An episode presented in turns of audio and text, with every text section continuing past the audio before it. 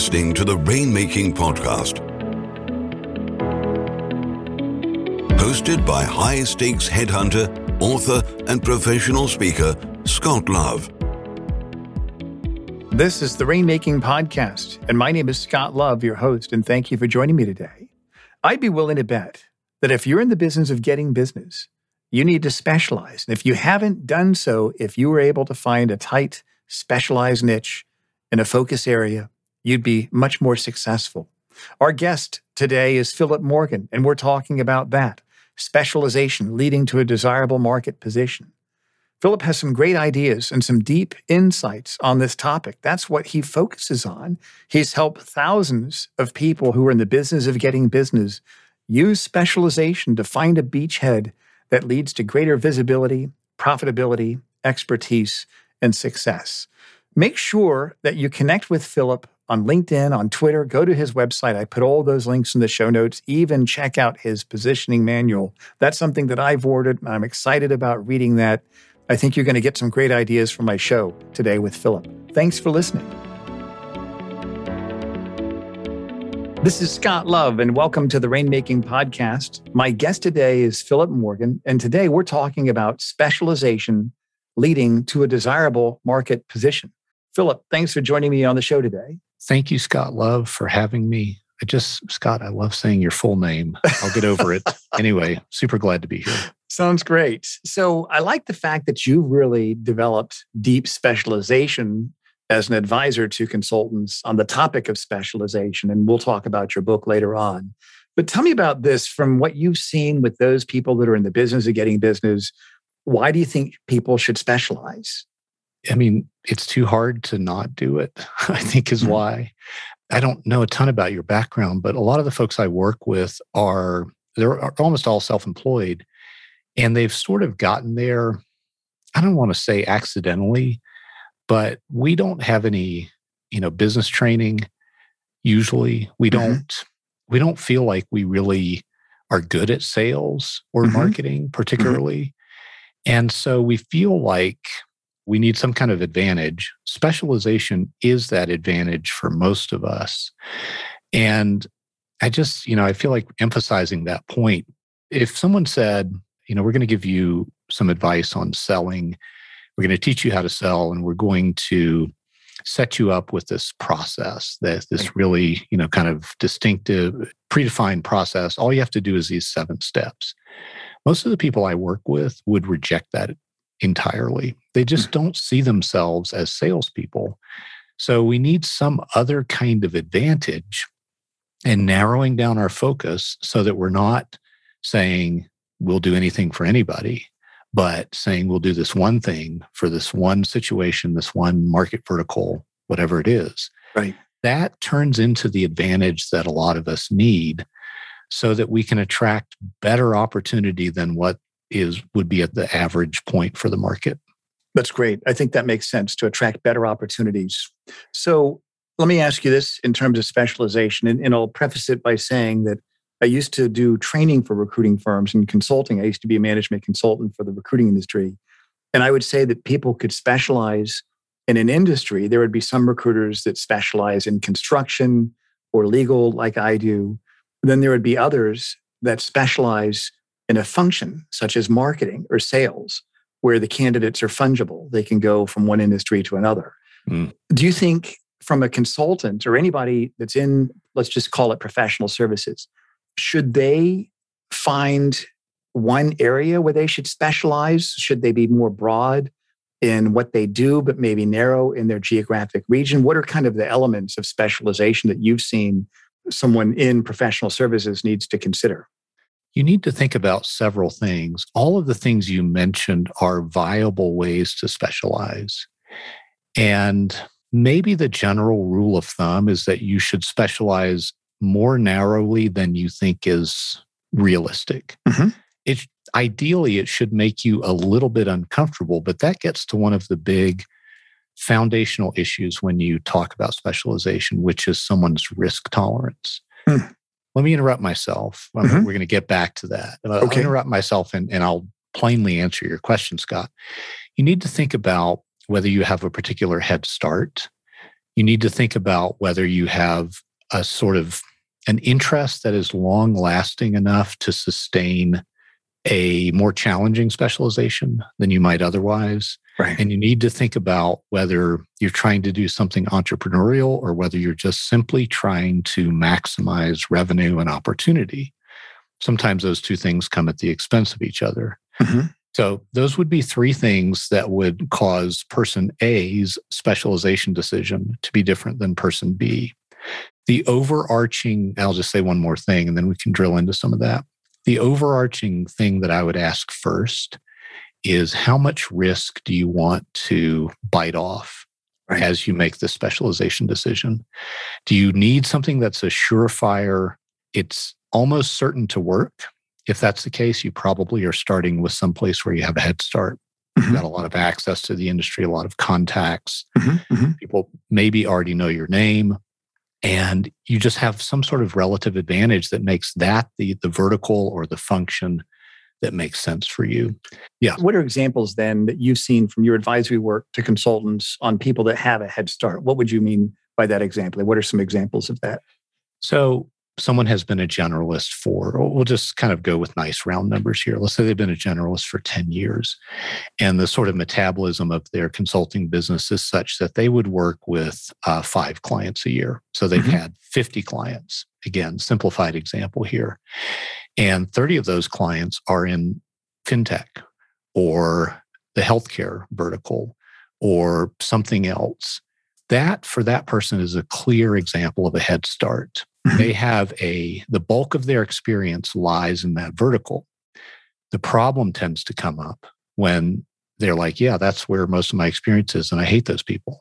I mean, not planning a death threat against them, but they just, they've over time gotten to the point where they don't like that vertical. That happens sometimes, but more often, it's just a process of saying, really of just doing an inventory. This is what I've done.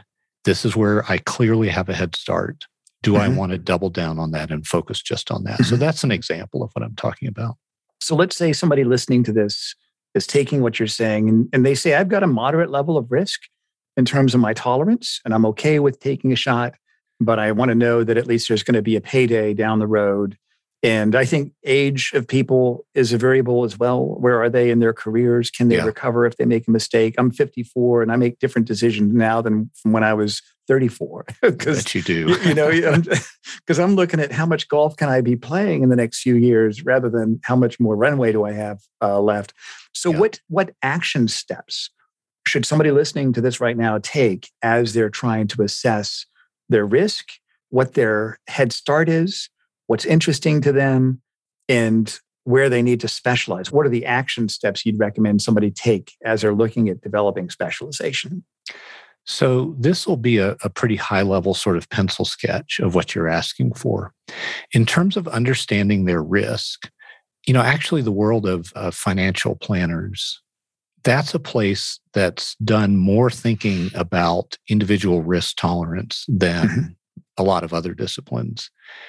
So you could find some sort of self-assessment on the internet mm-hmm. that's coming from a financial advisor that's meant to help you understand your risk tolerance and just get a relative sense of how comfortable are you with uncertainty and how much of a loss could you sustain if it came to that. In other words, how much runway do you have? Right. And, if you've got a year or two of runway and you're relatively comfortable with not knowing whether something's going to work out for sure, then you're on the higher end of the risk spectrum in terms mm-hmm. of the people I work with. Right. So you would start with that. You would write down everything you've ever done, not literally every tiny granular task, every project you've had, every client you've worked with. It sounds so simple, but writing it down makes it more objective. It gets it out of your head and gets it in a place where you can sort of stare at it, interrogate it a little bit. It just makes it more objective. So do an inventory. That's step 2. Step 1 is a risk assessment.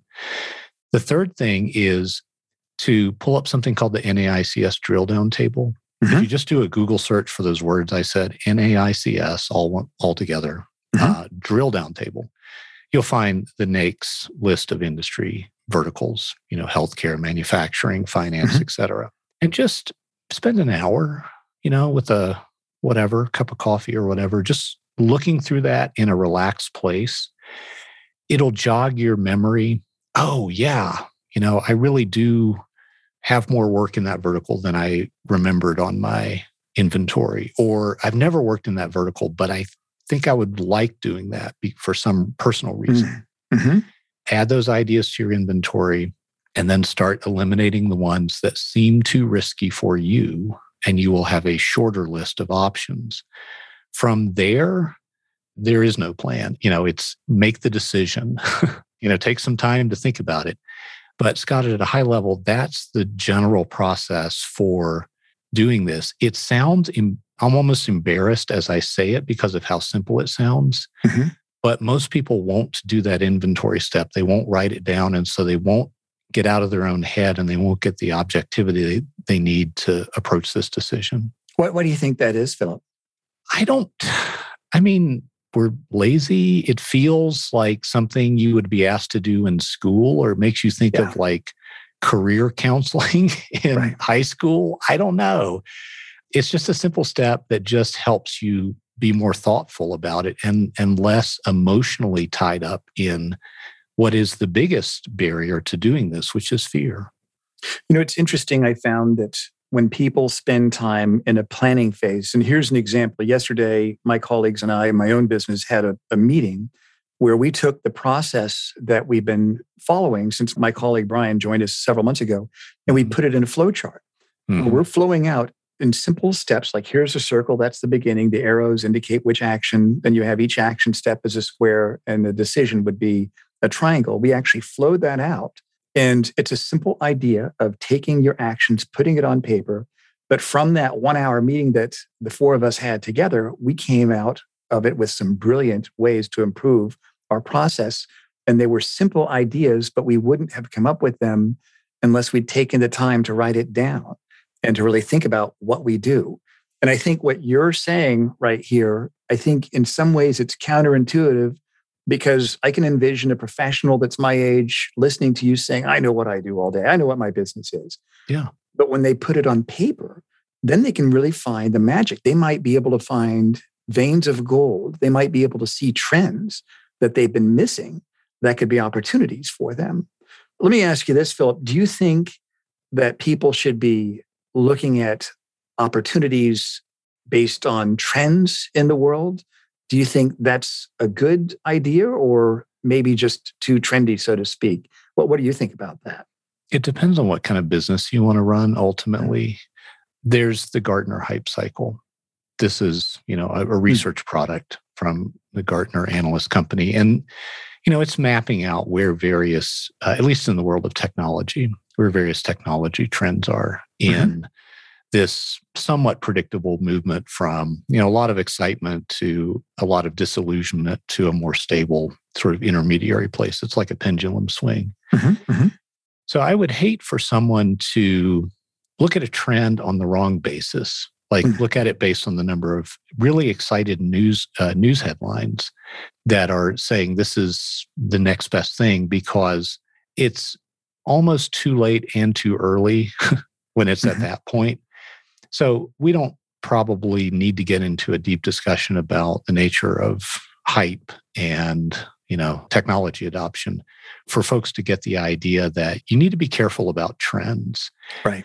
Now, if your business is one that is what I would call an innovative business, meaning you're producing value by figuring things out for your clients, things that aren't already well figured out by the industry at large, and you are reasonably good at monetizing that, then that could be your business is making sense of trends. And if you're vertically focused, then the part that's stable over decades with your business is the vertical that you serve. But the way that you really create value is helping that vertical respond to change and saying, okay, this trend with remote work is here to stay. So we need to help you adopt to that. Mm-hmm. Or this other trend, it's a flash in the pan. You just don't even waste the time and money. If you know how to create value doing stuff like that, then your business could be all about trends. And in the background, you're focused on a vertical. If on the other hand, that's not the kind of business you want to run. You want to run a business where you were describing earlier, Scott, where maybe you're optimizing internal process and finding a way to get X percent more profitable by doing that. And that's the way the business produces more and more value over time. Then I would avoid trends because it creates a turbulent environment where it's hard to do that kind of internal optimization. Interesting. Yeah. You know, I remember seeing my one of my daughter's birthday parties. We're at Chuck E. Cheese, and they have this booth, a wind booth, where the kid walks in, and they have hundreds of tickets flying around, and the kid's in there for a minute, and then the kid walks out. You see them in there just flailing, trying to grab as many tickets as they can, and they walk out of there holding one ticket.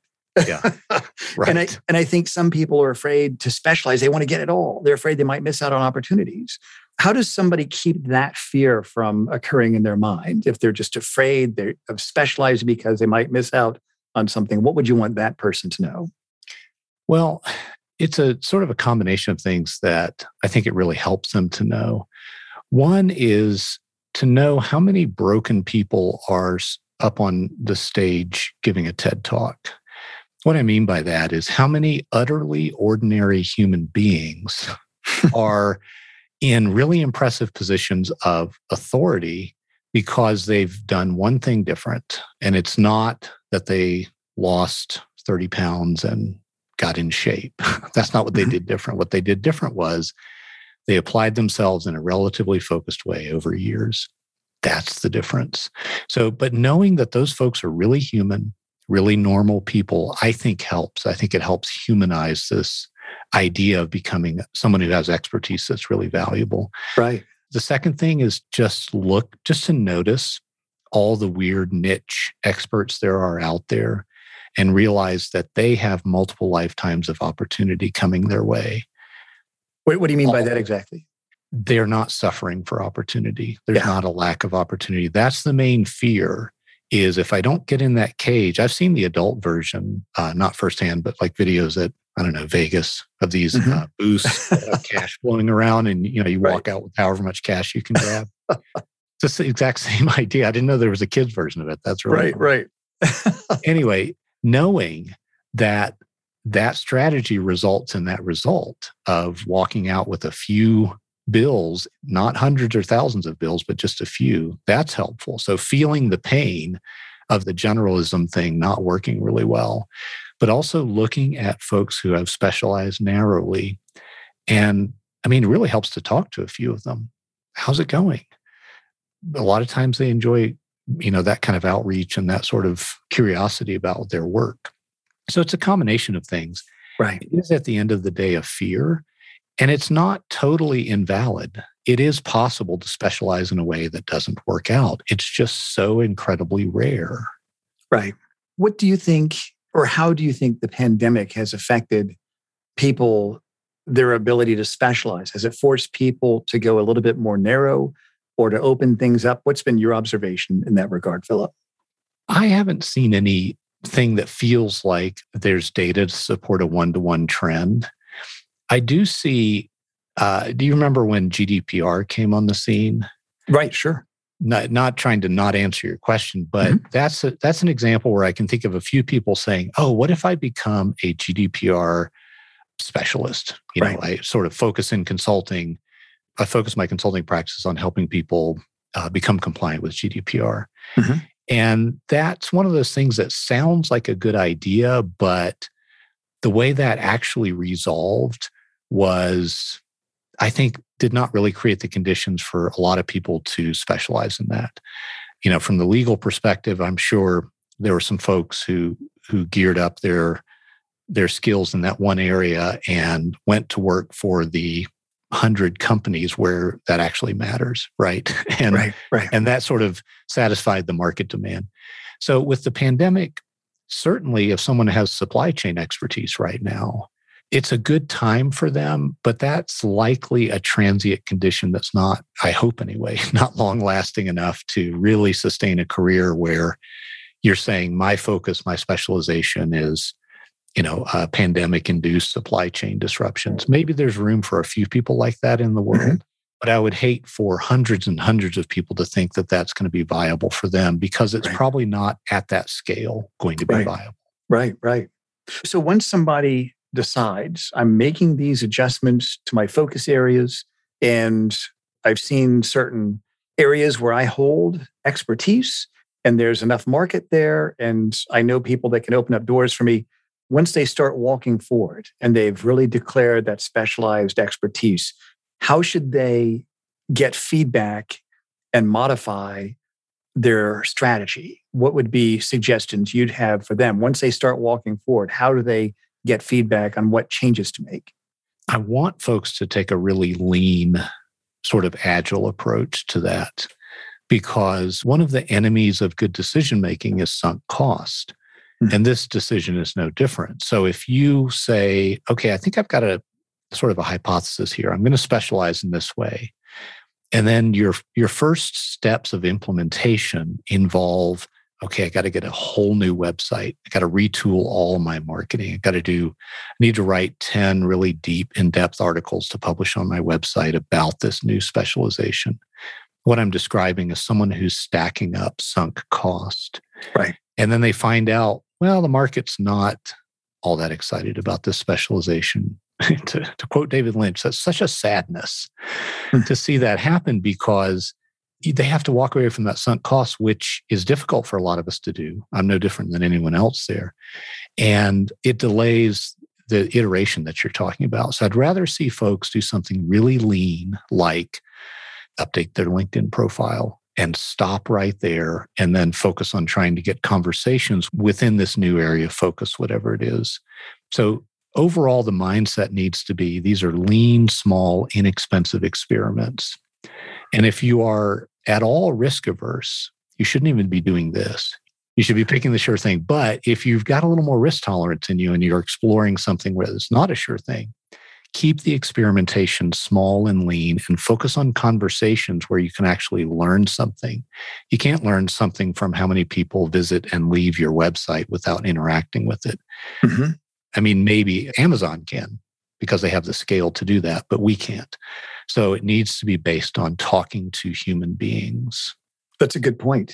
And so somebody listening to this, they've gone through it, they've done their assessments and their own personal inventory about where they are and what they have and what they can bring value to.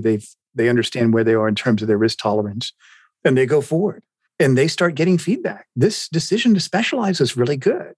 And they know, now I can double down on. What suggestions would you have for someone like that? They've seen that, and I always say, I'm good at smelling money. I can see where the opportunities are. Here's that vein of gold.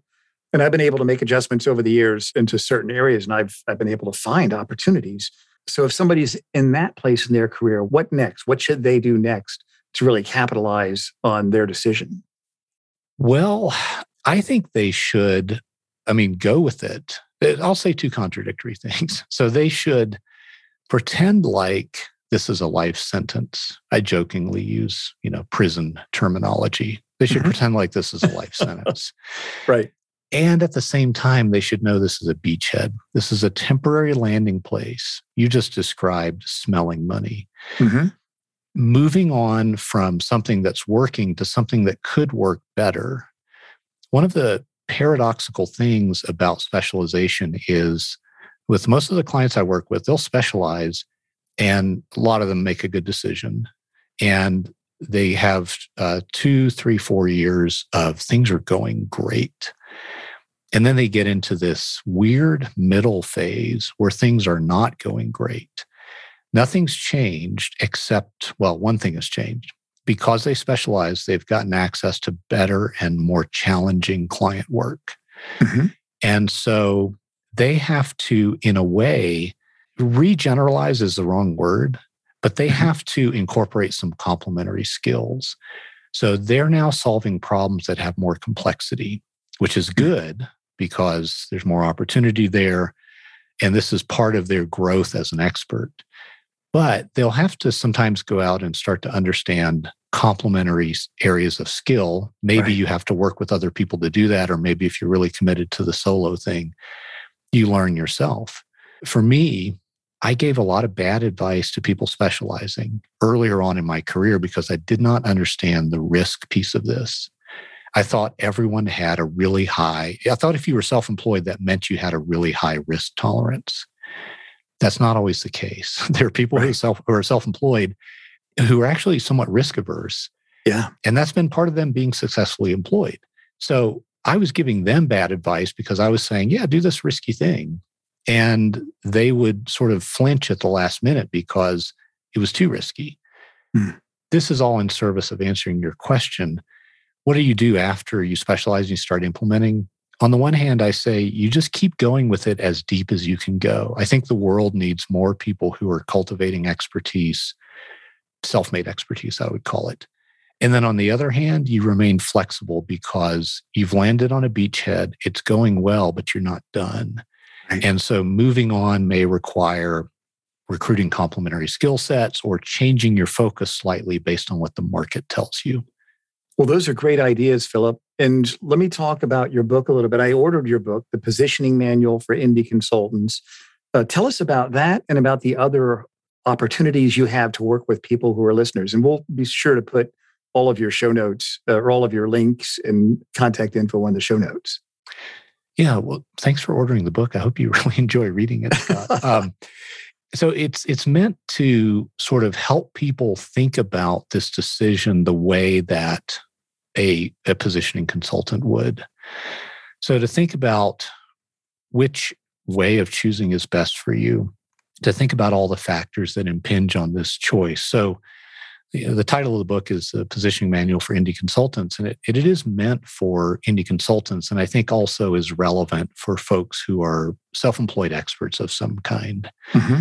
So the book is me, I mean, let me frame it in the negative. The book is me trying to write a book that is helpful enough that I never get hired to help anybody with this decision again. To sort of put myself out of this line of work. Right.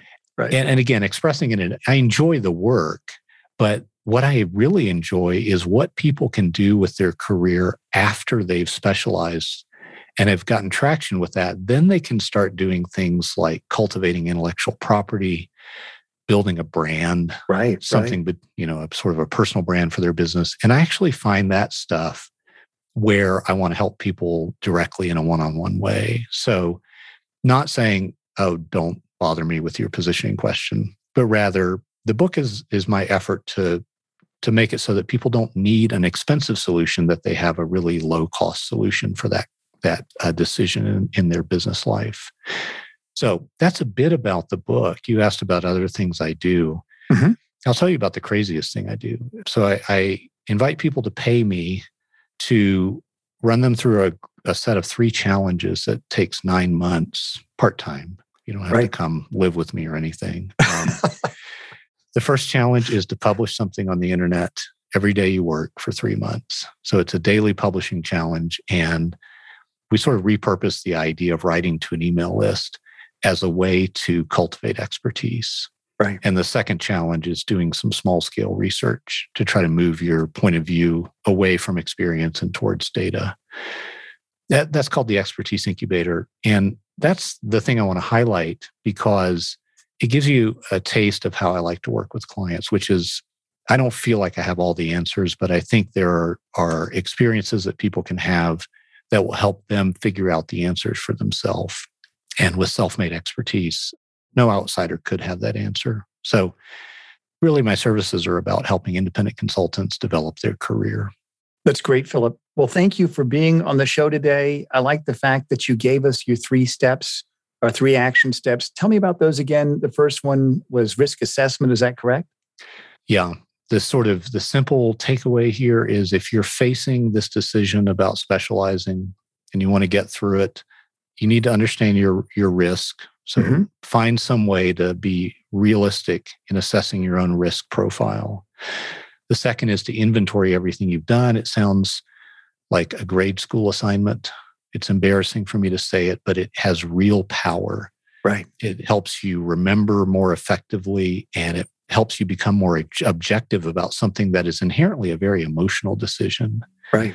Then the last thing is you're going to have to decide. So you know, you have a shorter list, you've got this inventory, you've hopefully removed things that you know are too risky, then you must decide and implement.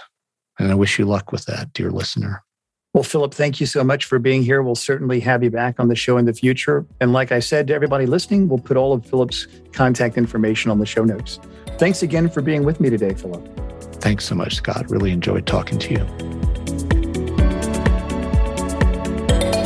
Thank you for listening to the Rainmaking Podcast. For more information about our recruiting services for international law firms, visit our website at attorneysearchgroup.com. To inquire about having Scott speak at your next convention, conference, sales meeting, or executive retreat, visit therainmakingpodcast.com.